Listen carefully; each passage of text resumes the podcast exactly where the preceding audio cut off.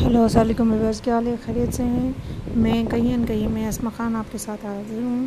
آج ہم جو کہانی لے کر آئے ہیں، وہ ایک ٹرو اسٹوری ہے، جو تین بھائیوں کی ہے۔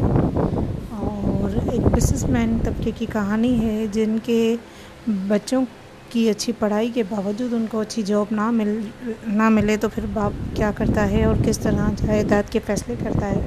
اس پر یہ کہانی بنائی گئی ہے اور یہ ٹرو اسٹوری ہے۔ تین بھائیوں کی۔ تو محمد گل صاحب کے تین بیٹے ہیں، جن کی دکان کراچی کے ایک مشہور بازار میں ہے۔ کروکری کی وہ شاپ ہے، کروکری شو پیس وغیرہ جہاں باہر سے سامان آتا ہے، امپورٹڈ سامان کی ان کی شاپ سے۔ تین بیٹے ہیں، ان کے بڑا بیٹا انجینئر ہے، جس کا نام محمد حنیف ہے، اور چھوٹے بیٹے کا نام احتشام ہے۔ تیسرے نمبر کے بیٹے کا نام اسد ہے۔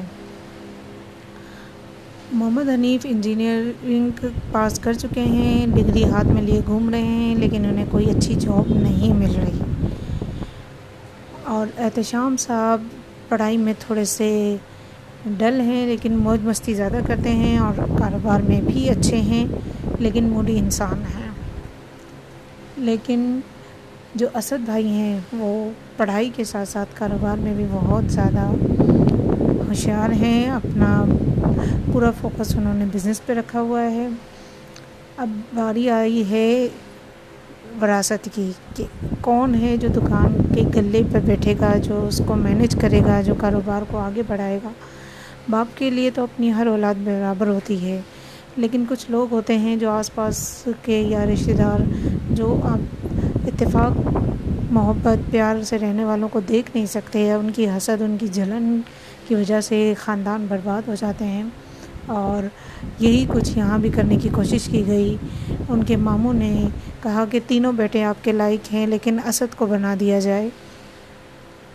دوسرے نے کہا کہ حنیف بڑا ہے، اسے بنایا جائے۔ تیسرے نے کہا کہ یہ حق احتشام کو ملنا چاہیے، کیونکہ وہ من مرضی ٹائپ کا ہے، دکان ہوگی تو اس اس کے لیے آسانی ہو جائے گی۔ بس یہی بحث چلتی رہی تو باپ کو ایک دن ایک ترکیب سوجھی کہ کیوں نہ میں انہیں آزماؤں کہ میں ان میں سے کون ہے جو میری وراثت کو آگے لے کے جا سکتا ہے، جو اس قابل ہے جو جسے گلے پہ بٹھایا جائے دکان کے اور وہ مینجمنٹ کر سکے کاروبار کو۔ یہی سوچتے ہوئے انہوں نے تینوں بیٹوں کو بلایا اور کہا کہ میں تمہیں ایک ایک لاکھ روپے دے رہا ہوں، اپنی مرضی کی جگہ ڈیسائیڈ کرو اور گھوم لے، گھوم پھر کر آؤ، جاؤ، مارکیٹ سے تھوڑا ریلیو لو، کام سے تھوڑا ہٹو اور انجوائمنٹ کرو، اپنی زندگی کو تھوڑا دوستوں میں، یاروں میں، اچھی جگہوں پہ جا کے گھوم پھر کر آؤ۔ انہوں نے کہا، ٹھیک ہے، بس شرط میری یہ ہے کہ ایک بیٹا آئے، جائے اور پھر جب وہ آ جائے تو دوسرا جائے۔ تینوں کے ہاتھ میں انہوں نے لاکھ لاکھ روپے رکھ دیا۔ محمد حنیف ڈگری یافتہ ہونے کے باوجود سمجھدار بھی تھا۔ اس نے ٹوٹل خرچہ گھومنے پھرنے، سوات مری، ہر جگہ گھوما پھرا اور دوستوں کے ساتھ اس کے بعد پچاس ہزار خرچہ کر کے پچاس ہزار باپ کو لا کے واپس دے دیے کہ باجی یہ پیمنٹ لے لیجیے اور یہ پچاس ہزار اب مجھے نہیں چاہیے، میں پچاس ہزار میں ہی میرا کام ہو گیا تھا۔ احتشام صاحب کو جب بھیجا تو انہوں نے اپنے لیے ناظرن ایریا کا انتخاب کرنے کے بجائے انہوں نے ایران اور چائنا گھومنے کا فیصلہ کیا، جہاں مارکیٹ سے ان دنوں کام بہت زیادہ آ رہا تھا۔ موبائل کا نیا نیا دور تھا تو ہینڈ فری وغیرہ سب چیزیں بہت زیادہ مقبول ہو رہی تھیں، جس کی وجہ سے انہیں ان چیزوں میں معلومات لینے کے لیے جانا بہتر لگا۔ احتشام نے چائنا اور ایران کا جب چکر لگایا تو انہیں پتہ چلا کہ ایران میں کن چیزوں کی ڈیمانڈ ہے اور چائنا میں کیا کیا چیزیں جو ہیں وہ پروڈکٹ بن رہی ہیں اور بہت اچھے اور سستے داموں بن رہی ہیں۔ بہرحال وہ آئے تو ایک لاکھ روپیہ جو باپ نے دیا تھا وہ تو خرچ کیا، ساتھ میں ایک لاکھ تک قرض بھی کر کے آئے جان پہچان والوں سے۔ بہرحال ایک لاکھ روپے کا قرض باپ نے اتار دیا خاموشی سے۔ اب باری آئی اسد صاحب کی۔ اسد صاحب کو جب بھیجا گیا تو اسد صاحب نے جانے سے پہلے مارکیٹ سے ساری معلومات لیں اور جا کر وہ چیزیں خرید لیں جو ان کو جو لے جا کر ڈلیور کرتے انہیں پیمنٹ مل جاتی۔ انہوں نے بھی ایران اور چائنا کا جانا مناسب سمجھا اور وہاں پہ گئے۔ ایران میں جن چیزوں کی ضرورت تھی، چائنا سے مال جو آیا ہوا تھا، ان وہ مارکیٹ سے اٹھایا اور ایران میں دے دیا۔ وہاں سے پھر آپ وہ آگے چائنا کی سائڈ پہ نکلے چائنا کی سائڈ پہ نکلنے کے لیے انہیں بہت ساری چیزوں کی ضرورت، جو ایران میں سے چائنا کے لیے جا سکتی تھیں، وہ لے کر گئے اور وہاں پہ ڈلیور کر دیے جو لوگوں نے منگائی۔ تو اس طرح ان کا جو خرچہ تھا وہ صفر ہو گیا اور جو باپ نے پیمنٹ دی تھی واپسی پر انہوں نے باپ کے ہاتھ میں وہی لاکھ روپے لا کے رکھ دیے تو باپ نے پوچھا کہ تم نے خرچہ کیا کیا ہے؟ انہوں نے کہا کہ، میں نے کوئی خرچہ نہیں کیا، لیکن میں گھوما پھرا بہت ہوں۔ میں نے کھایا پیا اچھی جگہوں پہ، دوستوں میں اچھے ٹائم اسپینڈ کیا ہے۔ اور میری معلومات میں بزنس کے طریقے میں کام کرنے کے جو نئے طریقے اپنا رہے ہیں لوگ، ڈیولپمنٹ ہو رہی ہے اپ گریڈ کر رہے ہیں لوگ اپنے آپ کو، میں وہ کر کے آیا ہوں۔ تھوڑی بہت معلومات میں نے بھی لی ہیں۔ باپ نے اس سے طریقہ پوچھا باپ نے پوچھا کہ کیا کیا ہے؟ تم نے تو انہوں نے کہا کہ میں یہاں سے جب بڑے بھائی گئے تھے تو انہوں نے سب ہاتھ مری اور ان کا چکر لگایا، تو اس میں کوئی مارجن تھا ہی نہیں، یا نہ ہونے کے برابر تھا۔ لیکن جب احتشام بھائی ایران اور چائنا گئے تو ان کی معلومات سے مجھے فائدہ ہوا کہ وہاں کن کن چیزوں کی ضرورت ہے ایران میں اور چائنا میں۔ میں یہاں جب جا رہا تھا تو میں نے ایران کا جب ویزا لگوایا اور اور چائنا کا ویزا لگایا تو میں ایران کا سامان یہاں سے لے کر گیا اور وہاں پہ یہ ڈلیور کر کے پیمنٹ نکال، اپنا پیسہ آنے جانے کا خرچہ اور پروفٹ لے لیا۔ اس کے بعد میں وہاں سے کچھ سامان لے کے چائنا کی طرف روانہ ہوا۔ تو چائنا کے میں بھی جن چیزوں کی ضرورت تھی وہ سامان لے لیا اور وہاں پہ جن چیز، لوگوں نے مجھ سے رابطے میں تھے دکاندار، ان کو میں نے یہ ڈلیور کیا اور اپنا پروفٹ اور مارجن کمپلیٹ کر لیا۔ اس طرح مجھے یہ لاکھ روپے کی ضرورت نہیں پڑی اور میں نے آپ کو آپ کی پیمنٹ واپس کر دی۔ اب خاندان والوں کو یہ سمجھ نہیں آ رہی تھی کہ یہ سب کیا ہو رہا ہے، ایک کے بعد دوسرے بیٹے کو کیوں بھیجا جا رہا ہے۔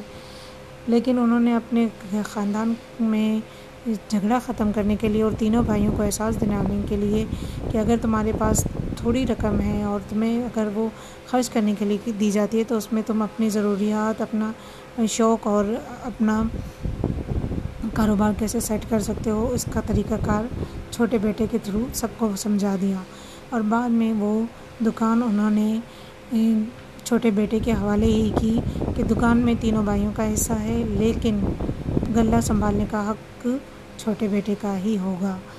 اس کی سمجھداری اور عقلمندی کی وجہ سے انہیں کوئی لاس نہیں ہوا، لاکھ روپیہ بھی واپس آ گیا اور جب احتشام صاحب لاکھ روپے کا قرض اتار کر آئے تھے، وہ بھی واپس آ گیا کمپلیٹ ہو گیا۔ تو اس طریقے سے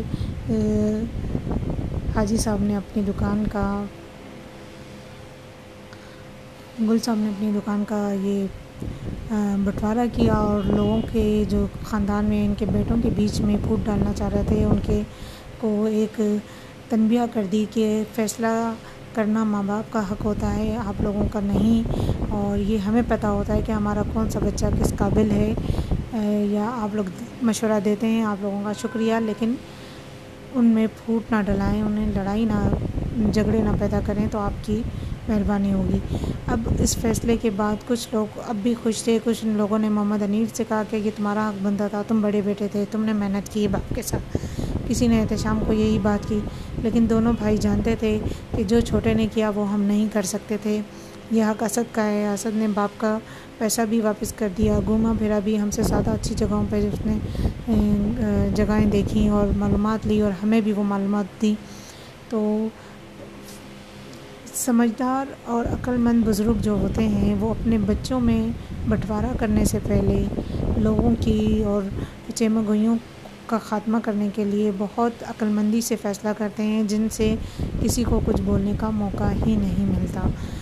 آپ لوگوں سے بھی گزارش ہے کہ اگر آپ لوگوں کے گھروں میں جائیداد اور بٹوارے کے ایسے کوئی مسائل ہوں، تو برائے مہربانی اسی طریقے سے کوئی اچھی سی اسکیم لگا کر، ترکیب لگا کر لوگوں سے مشورہ کریں اور پھر اس کے بعد اپنے بچوں میں بٹوارہ کریں۔ شرعی طور پہ بٹوارہ تو بہت اچھی بات ہے کہ شرعی قانونی طور پہ کر دیا تو معاملہ ہی ختم ہو گیا، جس کا جو حق ہے اس کی اپنی مرضی ہے۔ بات یہ ہے کہ باپ، صرف فکر مند تھا کہ میں نے بچوں کو چھوٹی عمر میں اگر بٹوارا کر کے میں ان کا حصہ دے دیا تو آگے جا کے وہ سروائیو کر سکیں گے یا نہیں، یا عیاشیوں میں پڑھ کے یہ ساری رقم ختم کر دیں گے۔ سو ہر باپ کو اپنے بچوں کے بارے میں پتہ چل گیا کہ میرا کون سا بچہ کس حد تک جا سکتا ہے اور کتنا خرچہ اور کتنی بچت کر سکتا ہے۔ امید ہے آپ لوگوں کو یہ اسٹوری پسند آئے گی اور اس کے ریمارکس مجھے ضرور دیجیے گا۔ اچھی لگی، بری لگی، جو کچھ بھی ہے، بولنے کا انداز، نہیں سمجھ آئی کوئی بات، تو مجھے اس کا کمنٹ ضرور کیجیے گا۔ اللہ حافظ۔